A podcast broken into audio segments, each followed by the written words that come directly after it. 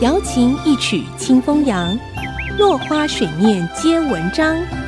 刘炯朗校长邀您共享读书之乐。这里是 IC 之音 FM 九七点五，欢迎收听《落花水面皆文章》，我是刘炯朗。今天我们讲自由意志主义对政府、市场和法令的看法。政府具有拟定和执行政策和法令的公权力，经济市场具有用金钱来做买卖的行为的能力。我们来看自由意志主义如何应付这些力量。首先，自由意志主义反对家长主义 （paternalism）。pater 这个字源自拉丁文。是父亲的意思，因此 paternalism 也翻成父爱主义。顾名思义，家长主义源自父母对子女的关心和爱护，因此父母对子女的所作所为往往会有某一个程度，甚至无微不至的干预和规范。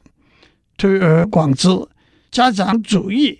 这泛指一个国家、社会和团体对一个人的自由加以限制和约束，理由是这都是为了国家、社会、团体或者他本人的利益和福祉。例如，自由意志主义认为一个人完全拥有他自己的才华、能力和身体，乘坐机车戴安全帽。乘坐汽车系安全带，虽然已经有充分的证据显示那是保护人身安全的做法，自由意志主义者却认为每个人拥有他自己的身体，因此有决定他的舒适和所谓风险的自由，只要是不会影响到别人的安全，而且他会自负意外所必须的医疗费用。反过来，站在大政府的立场，政府有保护人民的责任；站在功利主义的立场，一个人因为交通意外而带来的医疗费用，甚至因为交通意外而变成残废，都是社会的负担。站在共同福祉的立场，政府有管辖权。其次，自由意志主义。反对侵犯个人的财产权。